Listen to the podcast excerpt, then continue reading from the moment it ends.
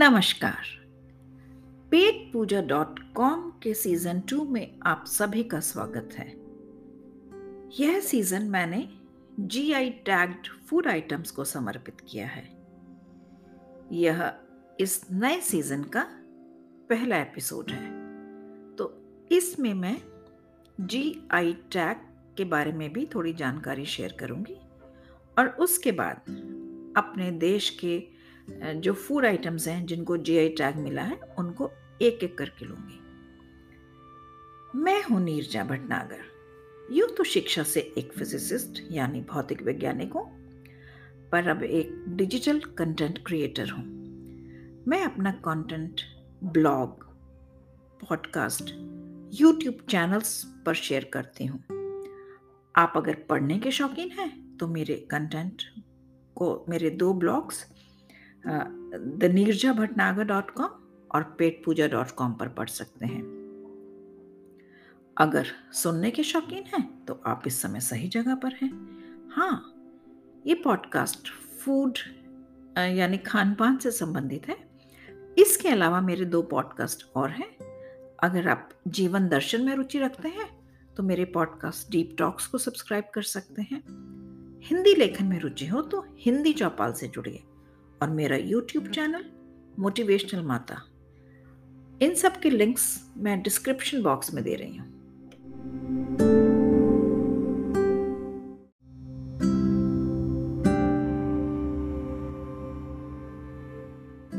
तो चलिए, हम बात कर रहे थे जीआई टैग फूड्स की।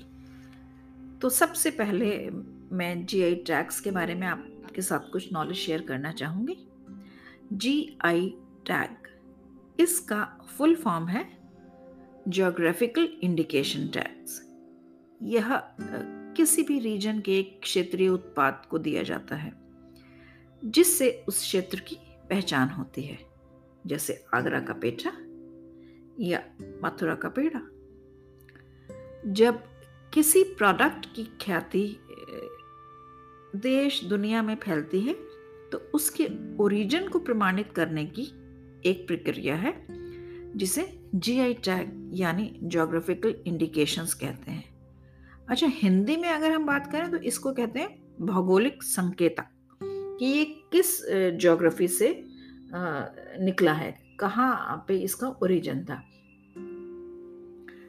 तो ये जो हमारे देश का जो जीआई टैग्स हैं, ये एक्चुअली क्या है? अतुल्य भारत की अमूल्य निधि। Invaluable treasures of incredible India दरअसल ये इस चीज़ पे फोकस्ड है कि हमारे देश की जो ओरिजिनल चीज़ें हैं, वो हमारे देश के साथ ही लिंक्ड रहें।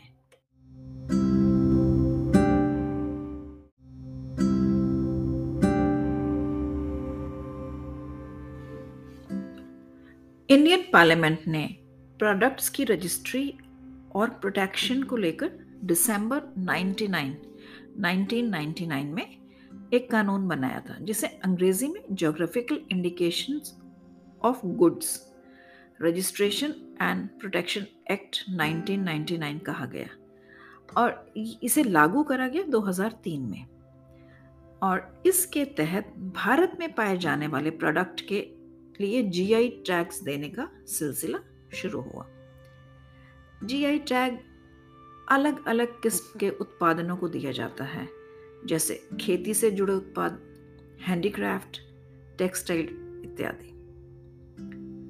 किसी प्रोडक्ट के लिए जीआई टैग हासिल करने के लिए आवेदन करना पड़ता है। इसके लिए वहाँ उस उत्पाद को बनाने वाली जो एसोसिएशन होती है वह अप्लाई कर सकती है या कोई कलेक्टिव बॉडी अप्लाई कर सकती है। सरकारी स्तर पर भी आवेदन किया जा सकता है। जीआई टैग अप्लाई करने वालों को ये बताना होता है कि उन्हें ये टैग क्यों दिया जाए। सिर्फ़ बताना भर काफ़ी नहीं है प्रूफ भी देना पड़ता है। प्रोडक्ट की यूनिकनेस के बारे में, उसके ऐतिहासिक विरासत के बारे में। और क्यों सेम प्रोडक्ट पर कोई दूसरा दावा करता है? तो आप कैसे मौलिक हैं ये साबित कर कर पाएँगे। तो ये सब चीज़ें, ये डिटेल्स आपको शेयर करनी पड़ती हैं। जिसके बाद संस्था साक्ष्यों और संबंधित तर्कों का परीक्षण करती है। मानकों पर खरा उतरने वाले को ही जीआई टैग मिलता है। मतलब ये बहुत ही एक स्टेप वाइज प्रोसेस है, जिसमें कि आपको ये बताना पड़ता है प्रूव करना पड़ता है कि इसकी ओनरशिप आपके पास है और अगर मैं बात कहूँ तो GI tag actually is equivalent of a trademark thus giving protection to the local farmers and producers of the goods. और हम ऐसी आशा करते हैं कि इस टैग को आइडेंटिफाई करने से लोकल फ़ूड को एक सम्मान मिलेगा और उनकी रिकॉग्निशन देश और विदेशों में होगी।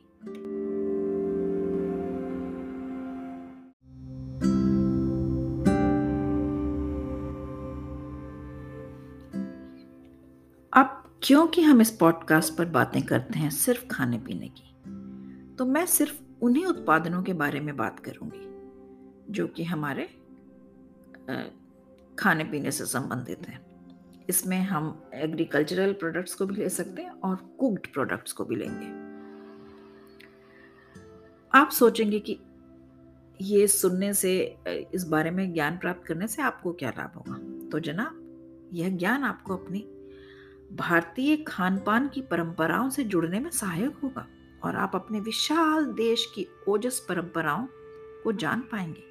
साथ ही इन फ़ूड आइटम्स के स्वास्थ्य संबंधित एडवांटेजेस को भी मैं इसमें शरीक कर रही हूँ तो आपको पता लगेगा कि इन, खाद्य पदार्थों को या इस फ्रूट्स को, इन जो एग्रीकल्चरल प्रोडक्ट्स हैं, इनको खाने से आपको क्या स्वास्थ्य लाभ होगा?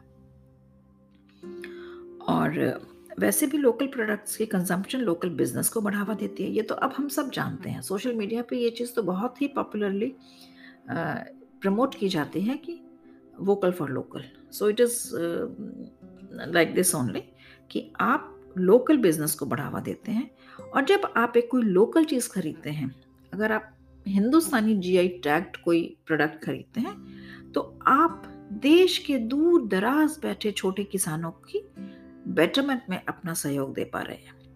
है ना? अच्छी बात।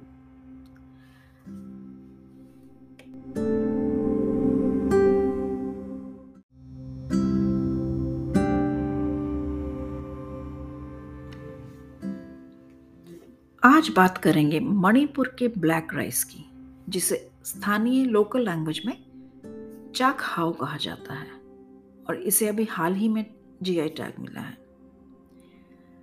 चाक हाउ को जीआई टैग प्रदान करने के लिए चाक हाउ उत्पादक संघ consortium of producers of Chak Hao ने एप्लीकेशन फ़ाइल करी थी। और इसके साथ ही north eastern regional agricultural marketing corporation limited ने भी अप्लाई किया था। और जैसे मैंने आपको शुरू में बताया था कि गवर्नमेंट एजेंसीज भी इसमें साथ में सपोर्ट कर सकती हैं तो जो मणिपुर का जो एग्रीकल्चरल डिपार्टमेंट था, उसने भी इसको सपोर्ट किया था। इस चावल को जीआई टैग मिलने से स्थानीय किसानों को व्यापक बाजारों से जोड़ने और उनकी उपज के लिए बेहतर दाम मुहैया कराने में मदद मिलेगी। जीआई टैग मिलने के बाद, चाखाओ यानी सुगंधित पहाड़ी ब्लैक राइस के लिए यूरोप से वन मीट्रिक टन का ऑर्डर मिला। अभी देखिए, ये है जीआई टैगिंग का कमाल। जब ये जीआई टैगिंग इस राइस की हुई तो ये एक न्यूज़ बनी। जब न्यूज़ बनी तो पता, इसके बारे में इंफॉर्मेशन लोगों ने सीख करनी शुरू करी। जब पता लगा it is such a healthy product तो यूरोप से पहली बार वन मीट्रिक टन का ऑर्डर मिला। और इम्फाल से ये यूरोप को निर्यात किया गया। अब आप सोचिए, इतना ज़्यादा बड़ी क्वांटिटी में अगर शुरुआती दौर में एक ऑर्डर मिला है तो लोकल फार्मर्स के लिए कितनी बड़ी बात है? उनका प्रोडक्ट हाथों, हाथ उठ रहा है and they are getting the price which they are demanding और उसके अलावा, हमारे देश में भी, हमने, मुझे नहीं लगता आप में से ज़्यादा लोगों ने इस ब्लैक राइस के बारे में सुना होगा। और जीआई टैगिंग के बाद ही इसके बारे में अवेयरनेस लोगों में पैदा हुई और हमारे देश के अंदर ही 1500 मिलियन टन काले चावलों का जो है कंजम्पशन हुई। खास किस्म के इस ऑर्गेनिक चावल के इस निर्यात ने किसानों को इसकी खेती के लिए प्रोत्साहित किया, जो कि बहुत ही एक नेचुरल नॉर्मल बात है। अब आखिर इस चावल में ऐसा क्या है खास? जो यूरोपीय देश इसके मुरीद हो गए यह चावल मणिपुर में सर्दियों के मौसम में पैदा किया जाता है। मणिपुर में इस चावल की खेती लगभग पैंतालीस हज़ार हेक्टेयर में होती है। माना जाता है कि काले चावल की खेती जब शुरू हुई, तब मणिपुर के शुरुआती लोग यहाँ आए थे। मतलब ये बहुत पुराना जो है इसका इतिहास है। जब मणिपुर में लोग बसने शुरू हुए थे तो ये अपने साथ ये काले चावल का जो है प्रोडक्ट ये लेके आए थे तो तभी से ये यहाँ पे कल्टीवेट हो रहा है। ये काला चावल जो है ना इम्फाल में अप्रॉक्सीमेटली सौ डेढ़ सौ रुपीज़ पर केजी के हिसाब से बेच, बेचा भी जाता है।